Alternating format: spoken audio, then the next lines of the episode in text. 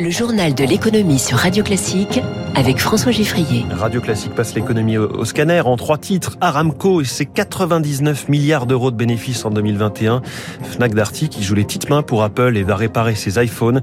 Et puis l'inflation sur les produits alimentaires. Les marques de distributeurs quasi sans marge sont celles qui augmentent le plus. Premier invité à 6h45, André-François Poncet, président du directoire de Vindel sur Radio Classique.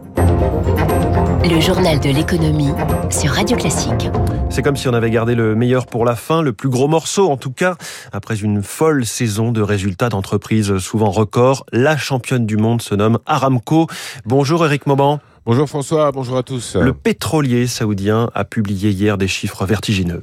Mais oui, 110 milliards de dollars de bénéfices l'an dernier, c'est bien au-dessus des 88 milliards réalisés en 2019, hein, l'année avant la crise sanitaire.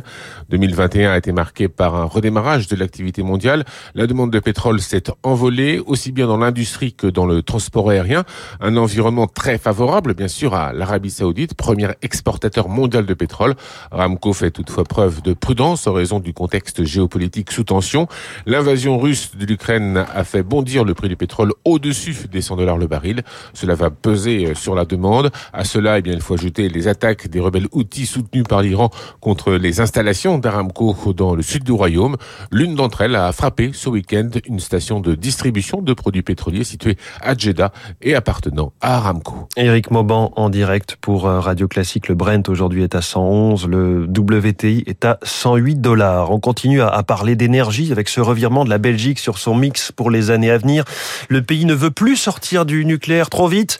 Les réacteurs exploités par Engie sont prolongés de 10 ans, 2035 au lieu de 2025. Virage pas simple à négocier pour l'énergéticien français qui va devoir justement rediscuter des conditions financières de ce nouvel horizon. On verra comment se comporte Engie à la bourse.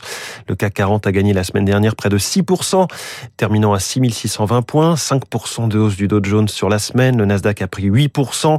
Les marchés rebondissent vraiment, c'est très net. Hein, et on va l'analyser avec François Monnier tout à l'heure, le directeur de la rédaction d'Investir, dans ce studio à 7h15.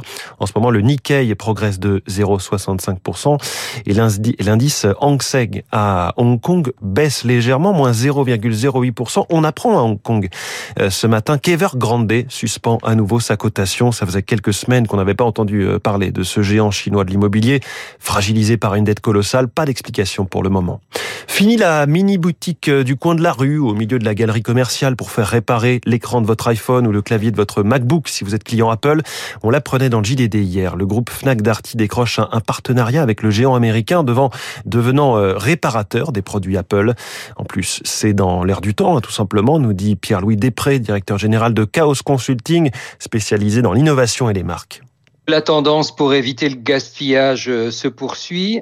Tout le monde est gagnant, à commencer par euh, l'acheteur du produit Apple, la marque Fnac Darty également, parce qu'elle va avoir un flux de clientèle euh, accéléré, et c'est une différenciation par rapport à ses concurrents, et aussi le réseau qui va faire la réparation, qui s'appelle WeFix, et qui a été acquis par euh, le distributeur il y a deux ans, et donc qui va donner une réputation dans l'ensemble à un écosystème encore meilleur pour les utilisateurs des produits Apple. Voilà, joli coup pour Fnac Darty. BPI France aussi fait des étincelles et va annoncer ce matin avoir dégagé un bénéfice record d'un milliard 800 millions d'euros.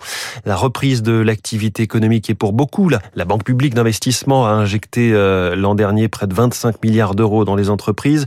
Réaction en exclusivité pour Radio Classique de Nicolas Dufourc, le directeur général de BPI France. L'année 2021, c'est l'année de la grande confiance. Bien sûr qu'il y a eu des retours de confinement, des retours de Covid, etc. Mais les gens savaient que l'affaire était maîtrisée, savaient que l'État les avait protégés et se sont massivement projetés vers l'avenir. Alors cette grande confiance, bon, elle va être un peu entamée, bien entendu, hein, par la guerre en Ukraine. Mais pour l'essentiel, notre rôle à nous, chez BPI France, c'est de convaincre les entrepreneurs qui, pour l'instant, le sont, hein, de continuer sur cette trajectoire d'investissement massif de renouvellement de l'économie française. On a un plan 2022 qui est en croissance par rapport à 2021 déjà très fort. La BPI qui est engagée aux côtés d'Air France notamment, la compagnie aérienne projette une grosse commande d'avions Embraer pour sa filiale Hop. Selon les échos ce matin, 35 à 50 avions régionaux pour 2 à 3 milliards. On parlait dans le kiosque de la hausse des prix en rayon. Vous l'avez sans doute remarqué, c'est sur les marques de distributeurs, les MDD, notamment les premiers prix que les hausses sont les plus fortes. C'est là qu'Émilie Vallès intervient pour nous éclairer.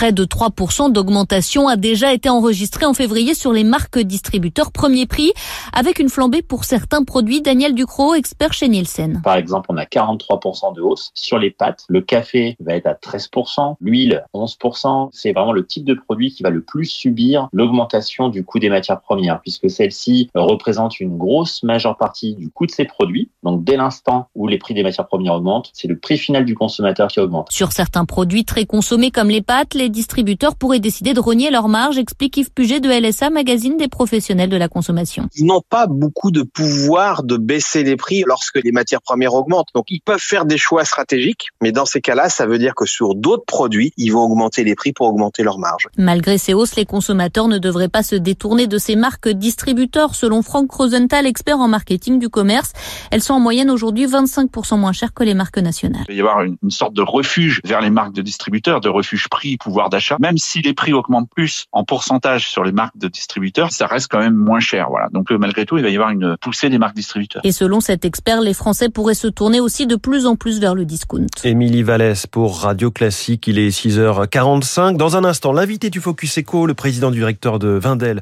On va reparler de l'Ukraine.